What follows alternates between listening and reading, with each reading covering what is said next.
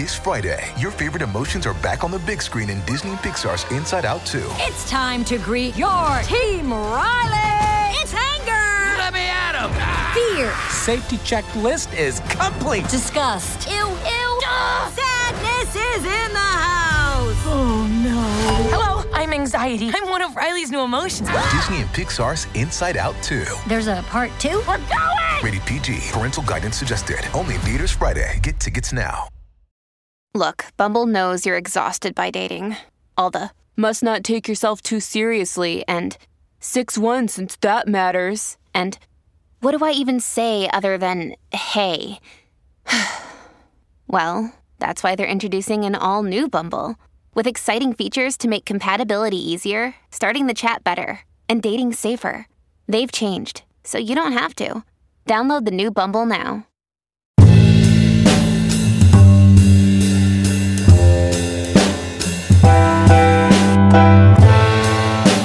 Welcome back, ladies and gentlemen, dogs and rats, children and babies, to the latest episode of the Woke Bros. I'm your grace. This is Cole Big Wozni Lambre. Yeah, I'm getting proper on y'all, man. Y'all, I can't wait till I explain to y'all why I'm proper now, man. But hey, of course, I'm with my gracious co-host as always, Michael Brooks. What's good, Mike? Hey, what's up, man? It's good to be with you as always. Same, man. Same. And as as always, of course, Rob Lopez on the ones and twos, the evil producer, junior producer, baby, Dr. Junior Evil. I just made all that up. um, you know, before we get into Did the, the show, moon man. landing happen, Rob?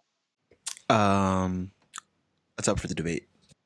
Yeah, see, there Uh-huh. you go. He's not pro or he's agnostic. on the moon Ah, he's trying to be a third way. He's landing. trying to- Third way. I'm open to all parties' opinions. Yeah, he's Ah. he's a wet blanket centrist, Mike. Yeah, I was gonna say, you know, Rob, you, you use that tactic because you want everybody to love you, but that's how you make everybody ends up hating you. I'm Bill Clinton in the 90s, I've learned. Just play in the middle. That's very, yeah. That's And- Rob. Rob's and- sitting here. Rob's like, there's totally valid theories about the moon landing. and On pandering to Latinos, by the way. Very Bill Clinton of you, Rob. Yeah, yeah. I know my Both audience. sides have now, now. Some people say it happened. Others question footage. Now I respect both opinions.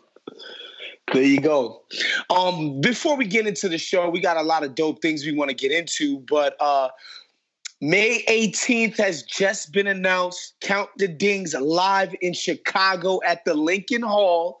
Tickets are available right now for patrons because they got them first, of course, because you know we got to treat the VIPs like VIPs, but they go on sale tomorrow, March. Well, t- we're taping this on a Thursday. Tomorrow will be Friday, March 8th. So by the time you hear this, uh, the tickets will be available to the general public. We just did Boston. It was incredible. The turnout was amazing, man. Uh, the, everybody seemed to enjoy themselves and love the love that was in the building. So it was incredible. You won't want to miss Chicago. And of course, the TMBS LA live show on 420. Not that 420 has any residents here in California, Mike. you know, at the bootleg theater out there in Koreatown. I don't I don't know. You know what I'm saying? The federal laws, that's still on the book, so I can't call it. And of course, as special guests, yours truly will be in the building in all my splendor, alongside the great Ana Kasparian of Young Turks fame. We got Nando Vila of The Athletic. I just read an article. I didn't even realize he was down with The Athletic until this weekend. I read an article about Real Madrid needed a new, you know what I mean, striker. And of course, uh, damn, who's our third who's our third guest, Mike? Sorry. That's it, man. That's it's that's, Oh, I that's th- I- the three. That's the three. That's the three, That's the, the big There were three. four at the Bell House, but it. Okay, but that's LA why. That's why. In LA, it's you, it's Nando, it's Ana, and then of course David and, and Matt, and obviously myself. Um, best of, I mean, you know, I would say everybody. I mean, we actually released it. The video version is for TMBS patrons behind the wall, but we released the audio version that you can just go download on iTunes of the Bell House live show, and you can tell how much fun, how packed it was, how much energy there was. And also, as I got to say, like, again, because we're in, you know, we're still several weeks out, over a month out. So, you know, now it's like the slow period. But just with the Bell House and what the people tell me is like the fact that we're still selling tickets every day means that when there's that final rush in the last couple of weeks, you could be left empty handed. So get your tickets fast, do it up, make sure to come see us. Absolutely. And on today's show, man, we're just going to get into the mess, not even a mess, but the situation that's going on with Ilhan Omar, the Democrats, the unnecessary pandering to the GOP, the unnecessary kowtowing to the Israeli regime, not even necessarily the whatever. We're going to get into that. We're going to get into the Michael Jackson documentary on HBO, some harrowing stuff on there some very, you know, distressing information came out on that. So we're going to touch into that. And of course, we're going to get into that Brazilian letter because, you know, you know, that's one of our passions over here at, at the Woke Bros. But of course, we got to start with Ilhan Omar. Anybody who listens to this show by now knows what happened. On Twitter, she basically said that the reason that politicians kowtow to Israel, the Israeli government's wants, essentially. Because I refuse to say like everything the Israeli government wants is what all Jews worldwide want. Right. And I think that's a misnomer. I think it's just bullshit. Yeah, it's a dodge when people try to make it sound like that. The reason it's why anti Semitic, actually. Right. Hey, thank you. Thank you, Mike. Yeah, yeah. The reason why our politicians show such deference to them is because they have a huge lobbying arm, right? And, and she, you know, she inartfully probably put it, all things considered, when, you know, you have people who support the GOP, by the way, um, who will go on the internet and talk about Jewish cabals and, you know, a mass conspiracy and stuff like quote unquote globalism. You know, it's problematic or ish, problematic ish, the way she worded that tweet.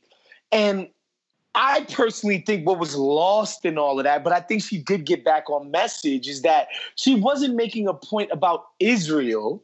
She was making a point about money and politics. If you could see bipartisan, people getting bipartisan on an issue, you know there's a lot of money behind it.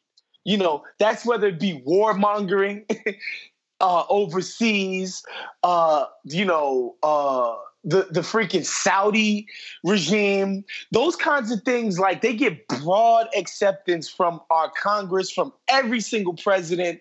Like you see that, and you know why? It's because there's a lot of money behind it, a lot of lobbying money behind it. But I just thought the Democratic response to this was ridiculous. you know?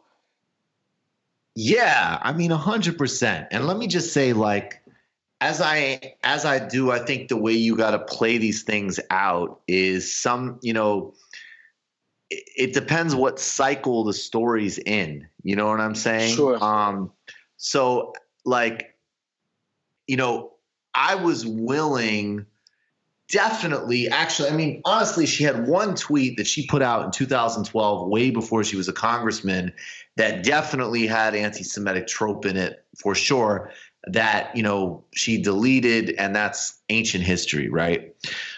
In the current iteration i think there's actually a broader point if we want to start on the smaller stuff before we get to like the real actual policy shit. But i think it's so disingenuous and in such bad faith. I mean first of all you have people on the right who insist you know that even just like straight up objectively racist comments aren't every right. second of life.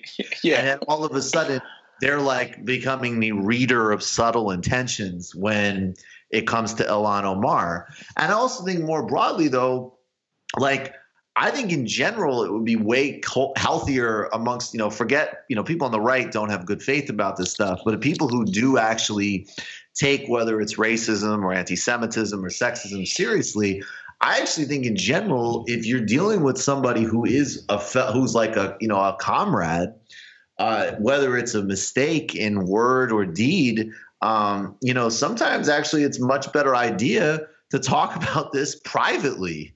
Um, so right. it's like if people actually had genuine concerns, and I would say there was some formulation, I would just go to her and be like, you know, I think you should just actually, honestly, just strategically be a little bit more attuned to how to communicate about this stuff effectively. So if it was if it was sincere, there's plenty of people that could have had meetings with her. And frankly, every step of the way, she's showed nothing but sincerity and interest in understanding the actual issue of anti-Semitism, right? And I and that's the other big thing, right? There's obviously these big global conspiracies that are usually from the right, occasionally people on the kind of margins of the left that say that there's a Jewish cabal that controls the planet. And obviously that's hateful and paranoid and wrong.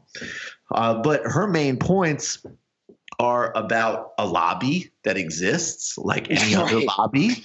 And then even more broadly, I think that there are some people in Congress that definitely back Israel because it's the path of least resistance and because it's easier, yep. because there's money uh, to be had. But I think there's also some people who genuinely do believe, and maybe it's somewhat generational, that criticizing Israel is anti Semitic. And I'm here to say you're wrong fundamentally. And first of all, to equate Israel with all Jewish people is a problem in and of itself. And also, the other big problem of this conversation is we've gone several minutes here talking about this without getting to what she was actually pointing to, which is, as an example, I mean, just one of, you know, literally hundreds, millions of examples here.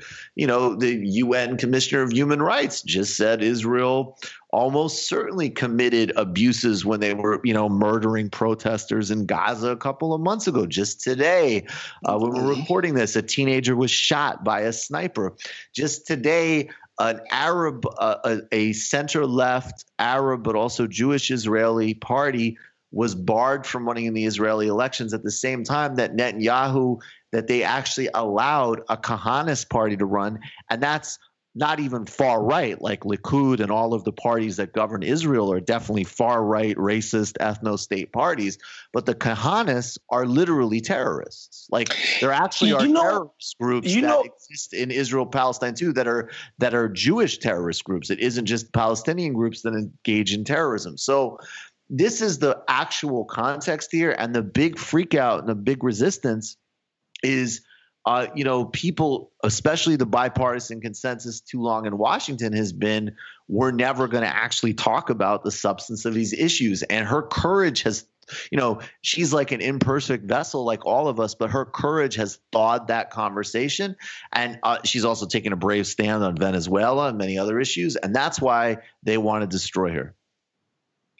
And the crazy thing too is that eh, I, I think about it in the sense that like the Israeli government can no more represent the interests of all Jewish people than a drone strike can represent me and you. right? like right. that's to me, that's just what it is. Like if if a, a jihadist would would say, listen, when those people drop bombs on our heads, right? I can I had the right to go out and kill any American because they did it in the name of America. Like how could like how could that actually be the case? you know what I'm saying? Like th- those things don't happen in my name. Everything the government does is not a direct reflection of my will. You know what I'm saying? As an American. So I don't understand how you could say that about the Jewish people and the Jewish state itself, right? Not even the country that exists, right? The the the the land and the people that are living there. I'm talking about the state, the government apparatus. You know, like that you can say right. is the quote unquote will of the people, but is it really the will of all Jews? No. So that's why it's just so weird when people try to pivot that way. And again, her language was just could have been better. There's no doubt about that. But what she was saying applies to the NRA. Like I said, it applies to the big pharma. It applies to, you know, obviously the military industrial complex. Like it applies to all of these ridiculous lobbies. Yeah, no, 100%. And the Democrats, you know, ended up passing this hilariously they passed this kind of bullshit resolution but it was important because there was a huge amount of grassroots pushback you know, I contributed to her congressional campaign committee, and what the Democrats ended up passing was literally like, you know, it was like somebody joked on Twitter. It was like they basically put a hate has no home here sticker on their house. Some Republicans voted against it. Like Louie Gohmert said it was too far reaching, which was great. And then, um, which is like exactly. And then, and then, um, you know, but the only other thing I add before we pivot topics is like they they did talk about anti-Muslim prejudice, but it's going to be the real shift when, in addition to, of course, talking about condemning anti-Jewish, racist, anti-Muslim prejudice, uh, there'll be a specific, you know, anti-Palestinian prejudice will also be, you know, thoroughly condemned. But but you know what, Mike, we got to be happy that the conversation has shifted to the left enough on is on um stuff about Israel and Palestine. It's nice. It's nice to see that, like, it's like, all right, we'll throw you a bone, but it's like, all right, we'll promise not to be anti-Semitic if you promise not to be Islamophobic, right? Well, and a big and the last thing, yeah, right, exactly. Well, the next thing is the actual shift in policy, but also you got to yeah. give um you know, Bernie had her back. He came out yep. with a really no, with a absolutely no bullshit, clean statement, and uh, yep. you know, so props to him. That was a big deal too.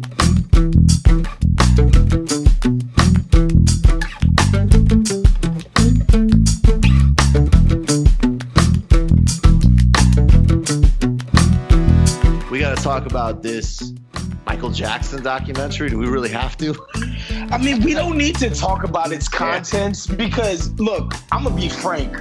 I know that there's a faction on the internet out there who was talking about like some of the testimony that these guys have made publicly and during other court cases and the money and the this and the that.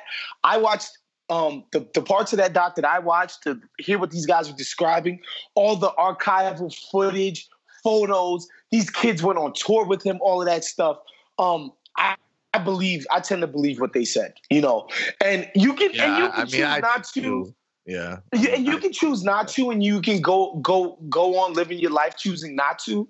I tend to believe Michael Jackson when he said that he was sleeping with little boys on the BBC right? He didn't say he was having sex. He said, no, it's nothing. There's nothing wrong with kids who aren't even mine to sleep in my bed with me. He said that.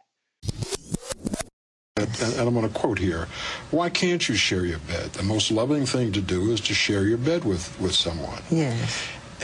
As we sit here today, do you still think that it's acceptable to share your bed with children? Of course. Of course, why not? If you're going to be a pedophile, if you're going to be Jack the Ripper, if you're going to be a murderer, it's not a good idea. That I'm not. That's how we were raised. And I, I didn't sleep in the bed with the child. Even if I did, it's okay. I slept on the floor. I gave the bed to the child. Yeah. Right? Like, I, I, choose to believe Michael Jackson in his own words that this is behavior that he was participating in. Okay? Um, but my, my thing, of course, is what I'm more interested in is next steps. It's just like, how do you even confront this? You know, because guess what?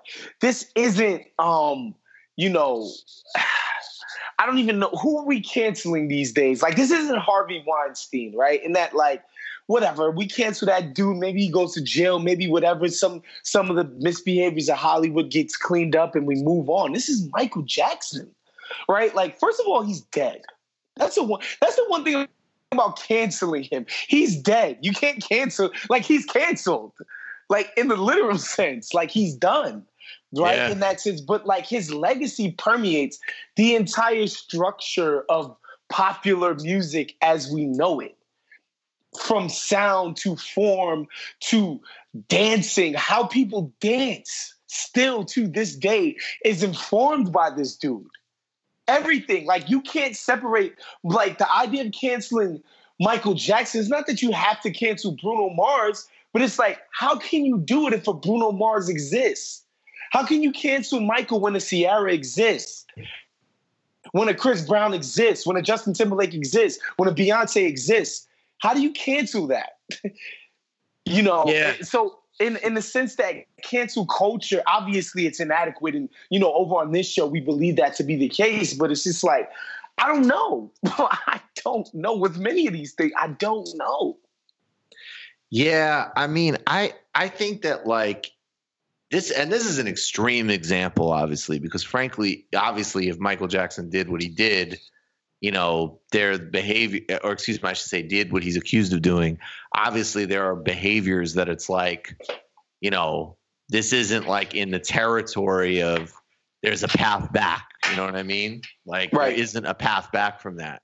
Other things, there has to be a path back from, frankly. And I do think we need, as I always say, a way less puritanical, way less, you know, panicked culture because I think, you know, ultimately there is going to be a lot of these cases where, you know, even just taking off of what you said, like some people say like I they can't listen to Michael Jackson anymore. I totally understand and respect that if that's I'm, I'm just gonna go on record and say I'm not one of those people. Yeah, I'm gonna go on record and say I'm not one of those people either. And I also think that it's like, what is you know, in these cultural products, like okay, like say we were totally asleep at the wheel, and you had people that were you know great athletes, artists. I mean, look, even O.J. Simpson, it literally took him killing his wife for them to even register that he was already like an Abusing the shit out of her. Yeah. like fucking mm, just horrific physical abuse going on, right? So, and now we're like in this other tip where everything needs to be righteous, everything needs to be clean. There's no ambiguities in life. There's no, you know, mistake and redemption. There's no different times and context. Obviously, again, that verbiage does not describe the behavior of what Michael Jackson is accused of, but it certainly describes, you know, other things, and it also describes how we consume art. And I just think like sitting with the discomfort and dealing with the ambiguity, which nobody wants to do, that's what the answer is. Like, I'm not saying, like, oh, forget it. Michael didn't do that. Put on Billie Jean. Okay. But I also think you can't just, oh, well, it turns out he's an evil monster. So that's it. I don't think, I mean, literally, that's not, and as you point out, that's literally not how life works. I mean, this guy is living and breathing in our culture every single day. Day. I also feel, I mean, to me, though, the thing I would say, and then like, you know, because like in the R. Kelly case, and this would be different if Michael was alive, if they're actually doing those things, the first, like they just literally need to be removed from society so people stop being harmed. But beyond that, you know, the question that I always go to is like the infrastructure around a Michael Jackson if that was happening. That means that record companies, I'm sure, knew about it. Yeah, that means that of course. lawyers knew about it. And that gets to my favorite area, which is capitalism and the system. And we need to just, in general, be way less like everybody's on a hunt for villains. And that's fine. And sometimes there are villains. But the bigger, more abiding thing are our culture. It's and you could look at it. I mean, I look at it primarily through economics, but you can look at it through psychology. You can look at it through, uh, you know, toxic uh, gender ideas. To, you know, all of that. It's all valid, but you're never gonna just get like, you know, I see people on these sweeping missions. Michael Jackson, Dr. Seuss, that uh, Louis, and it's like, it's never gonna happen like that Right. also everybody's got their own like that's you know what's i'll be biblical like log in your eye you know log what is it like the splinter in your eye the log in mine? And again i'm not drawing like look very few people if michael jackson did what he did that is obviously horrific horrifying criminal behavior beyond the pale. But i just think in general it's like you're not going to even out human existence. There's going to be uh, Yeah. shit that's uncomfortable. And part of what's uncomfortable to me is like, yeah, you got to. I'm not going to stop listening to Michael Jackson. And even if I did, I wouldn't stop being influenced by him, as you said, through Bruno Mars or Beyonce, whoever. So how do we actually sit with that if he also did these horrible things? And by the way, was I mean- also certainly abused himself. Yeah, a a hundred percent. And I, I just think people just want these quick, easy answers as to not deal with ourselves, right? Yes, like, what does exactly. it mean that I was a Michael Jackson super fan? That I knew he went to court two times already and didn't care? Like, what does this say about me? Right? Like, I think people kind of want to deflect that. And, you know, I want to go back to what you said. Like, these these are outcomes of a system, right? A system of you know placating very rich people and allowing them to get away with bad behaviors. Like it's a system that we have implemented, right? And we have to do better about our systems and our culture, like you said. And you know, at the end of the day, like what what is no longer streaming this dude on Spotify going to do for anyone. I don't understand that as a consequence. And you can say it's a cop. I was like, well, why do you want? It's like, first of all, you can't shame me. You cannot shame me for dancing to rock with you. You can't do it. I will not be allow- I will not allow you to. Like, that's not what it is. I'm just saying, like, what are the outcomes that we actually want? Is it not less abused people out in the world, right? Like, this is something that we need to learn from. That well, we that's what I'm saying. And that's, and that's exactly what the distinction that I would draw is, right? Like if somebody tells me because of just their response to watching a documentary, or if God forbid they've been abused in that way, that they just cannot enjoy that music anymore. I get. I mean, I not only don't I have a, I just don't even have a comment on that. I respect that 100. percent But it's the people who are like, well, this just needs to be removed from Spotify. And you know what's funny is like what you're actually doing, what you're actually doing is literally eliminating joy from the world.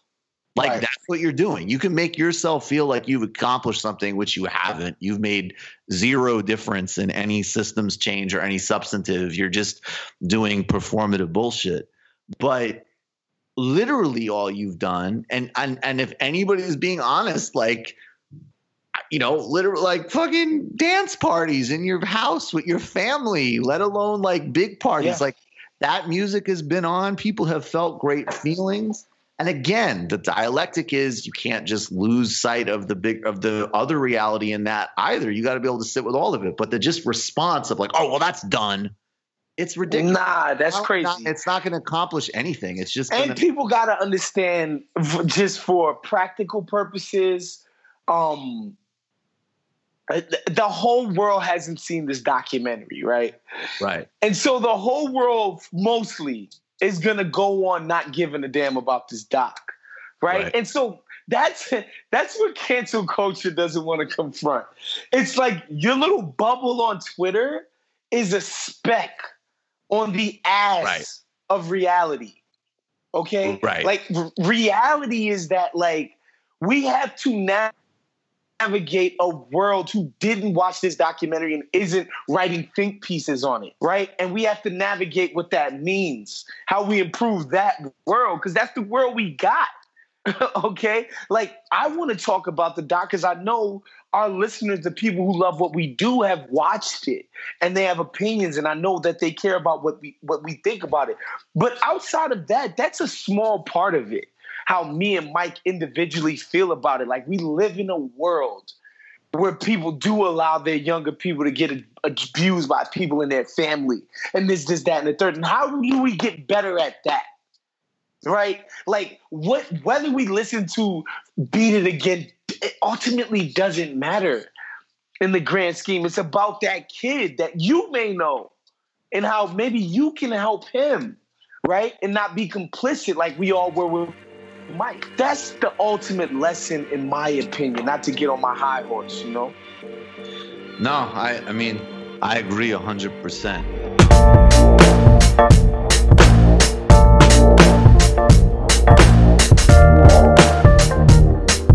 What is your response to the, the allegations that were were brought by the district attorney in Santa Barbara that you, you molested this boy? Totally false. Before I would hurt a child, I would slit my wrists. I would never hurt a child. These are totally false. I was outraged. I could never do something like that. This is a kid you knew. Yes. How would you characterize your relationship with this boy? I've helped many, many, many children, thousands of children. Cancer kids, leukemia kids. This is one of many.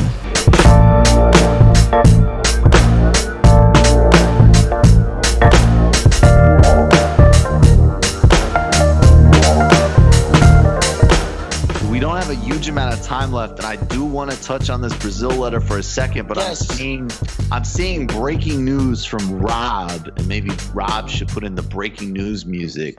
Okay. that uh, Paul Manafort. What did he get, Rob? He got a pretty light sentence. It looks like. What did he get? Yeah, um, he just got 47 months. I mean, what, four Well, years? wait, and now is he still waiting to be sentenced for other crimes though, or is that it? Um, it just says on this that a federal judge uh, sentenced uh, Manafort to serve seven, 47 months. Uh, he was convicted in court last summer on eight counts of bank fraud, tax fraud, and failing to file a foreign bank account report. That's that sounds about right for that crime. Now, where but where's he doing the time? That I'm. that's what I. Virginia looks like. Yeah, Virginia. Virginia. 'cause- That's the question. Because because four years in Clinton Correctional in upstate New York is a lot different than four years, you know, in some of these other uh, country club situations, right? Or as my man from uh, from Office Space would say, federal pound me in the ass prison. I know that's a, I know that joke is in poor taste. here. Not that we I wish know. that. Not that we wish that. Not that we no, I don't want to joke about prison rape, but it's not even about the prison rape aspect. It's just like it's harder. You might get your ass whooped. Not like we don't have to go on on even go that far. Like you might be fearing for your life every day in True. those situations, I mean, he might be fearing for his life anyways. Anyway. his, his like you his know, affiliations his- in the past, yeah. Yeah, exactly. But I mean, I think I just think that uh I don't know. The only thing I have to add to it is is you know the obvious point that there are people who've done nothing that uh, you know have nonviolent charges or Right. you know did something when they were younger that have their whole lives upended. I know. I mean.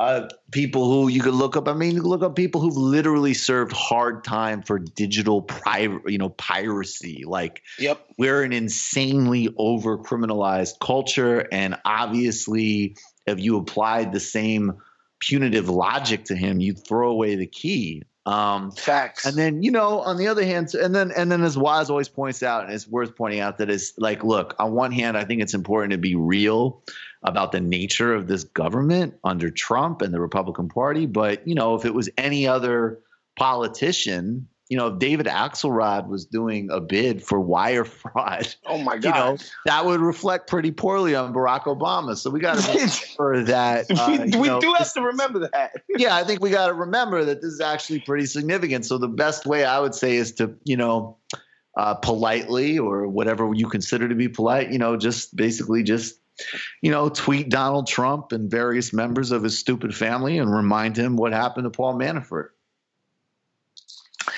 All right, you want to get into Brazil, Mike?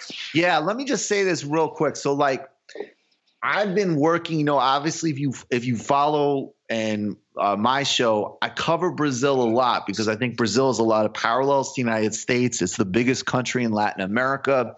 And also you do have this iconic political prisoner, uh, Lula, Luiz Inácio Lula da Silva, who is the president for two terms from like 2003 to 2010, where he brought literally 40 million people out of poverty and eliminated hunger in Brazil and was this like global success and icon.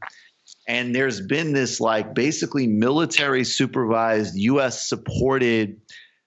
First, it was a coup that removed Dilma Rousseff, who was Lula's successor, from office on literally an accounting technicality, and then stuck Lula in jail without literally no material evidence on just on testimony of people cl- copping pleas in a massive corruption scandal.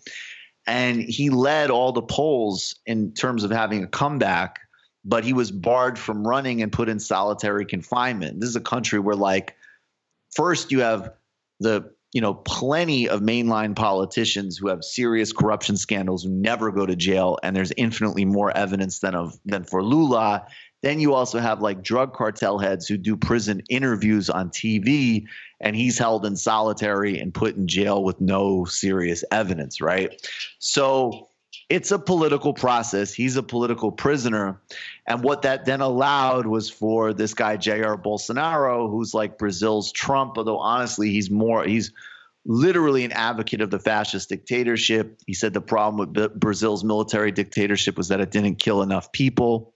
And in the first couple of months he's been in power, there's already like huge, actually serious corruption scandals involving him and his family, particularly his sons, potentially getting money funneled into their bank accounts from a, a hit squad criminal cartel that is actually known for assassinating a woman named Marielle Franco. And he's also done everything that, you know, all of the corporations in Canada and the United States wants. He's putting the Amazon on the chopping block, which is a catastrophe for the indigenous people there, but it's also like would majorly accelerate global warming. He's attacking labor unions, pensions, LGBTQ people are under assault, Afro Brazilians are even more under assault in a place that already has like massive rates of police murders in the favelas.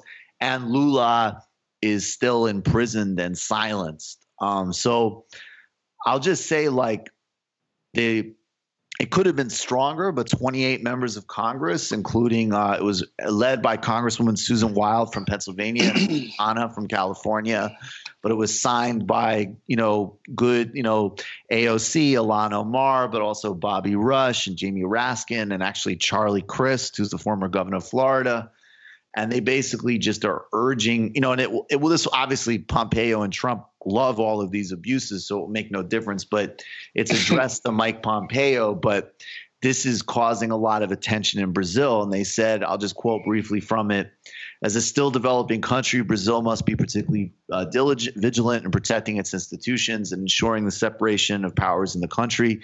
Even before Bolsonaro took office, the regressive trends pushing against Brazil's democracy were clear. It should be concerned to all those who are committed to Brazilian democracy that Bolsonaro was elected after former President Luiz Inácio Lula da Silva, widely acknowledged to be the most popular political leader in Brazil, was barred from running in constitutional in controversial circumstances that put it right uh, put at risk the right of the people of Brazil to freely choose their president. Of course, it wasn't controversial. It's bullshit circumstances, and the prosecutor that put him in jail is now uh, Bolsonaro's justice minister. So it's a really disgusting, corrupt process. And the letter also focuses on his assault on unions, LGBTQ, and um, uh, the Amazon and indigenous people. So I would just say, like, I would love that more and more people are paying attention to this, and maybe they can get a copy of this letter and put it on social media. Thank the Congress people that that signed it.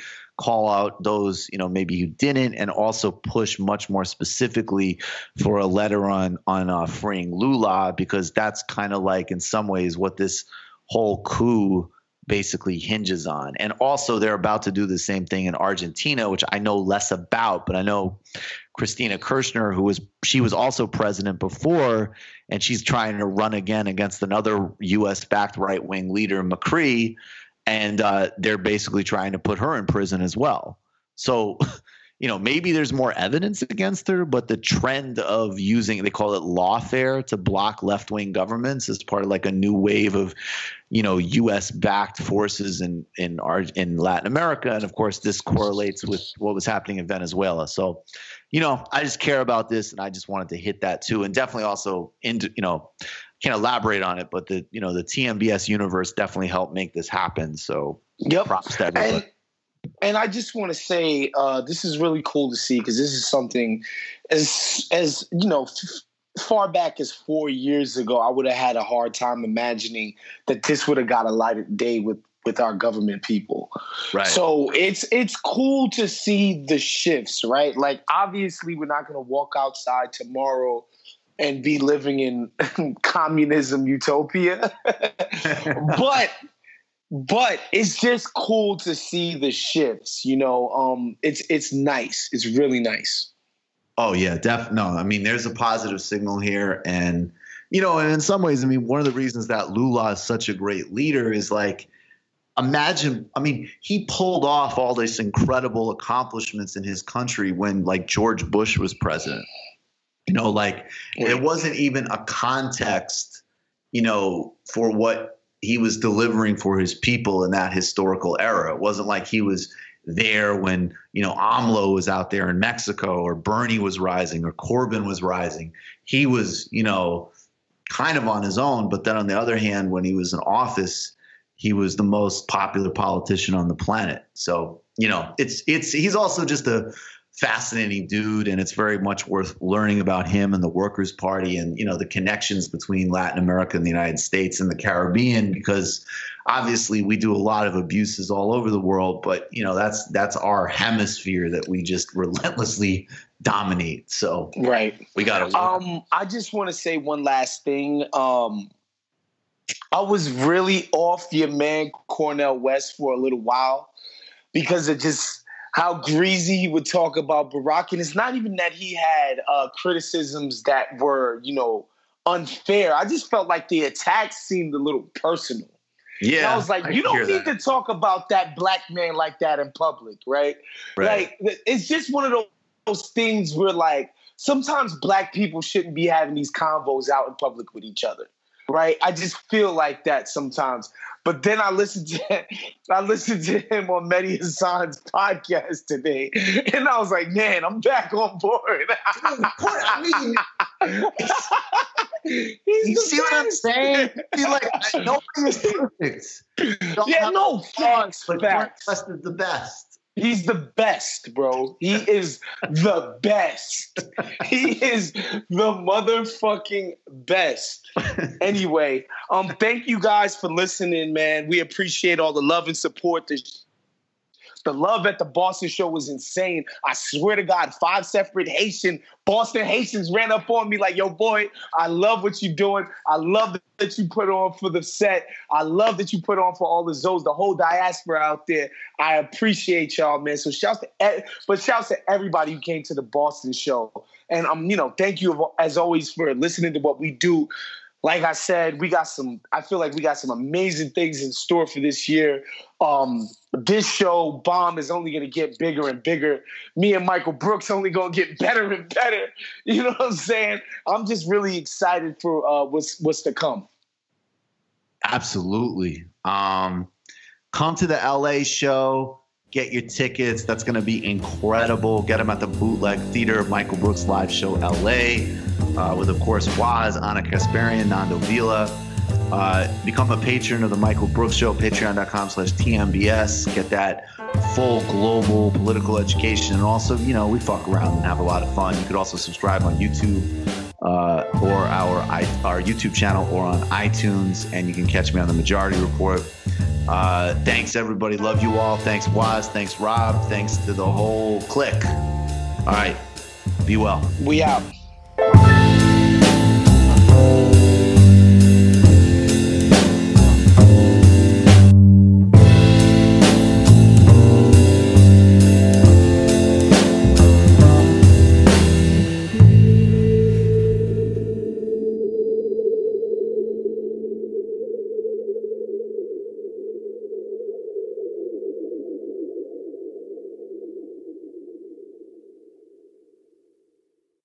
Our kids have said to us since we moved to Minnesota, we are far more active than we've ever been anywhere else we've ever lived.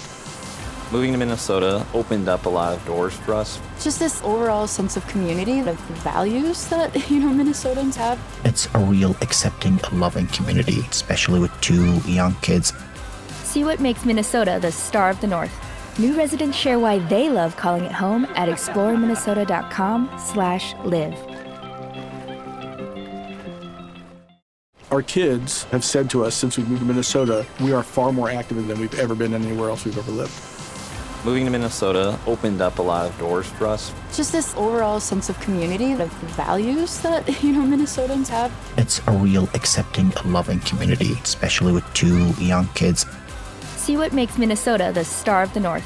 New residents share why they love calling it home at exploreminnesota.com/live. Our kids have said to us since we moved to Minnesota, we are far more active than we've ever been anywhere else we've ever lived. Moving to Minnesota opened up a lot of doors for us. Just this overall sense of community, of values that, you know, Minnesotans have. It's a real accepting, loving community, especially with two young kids.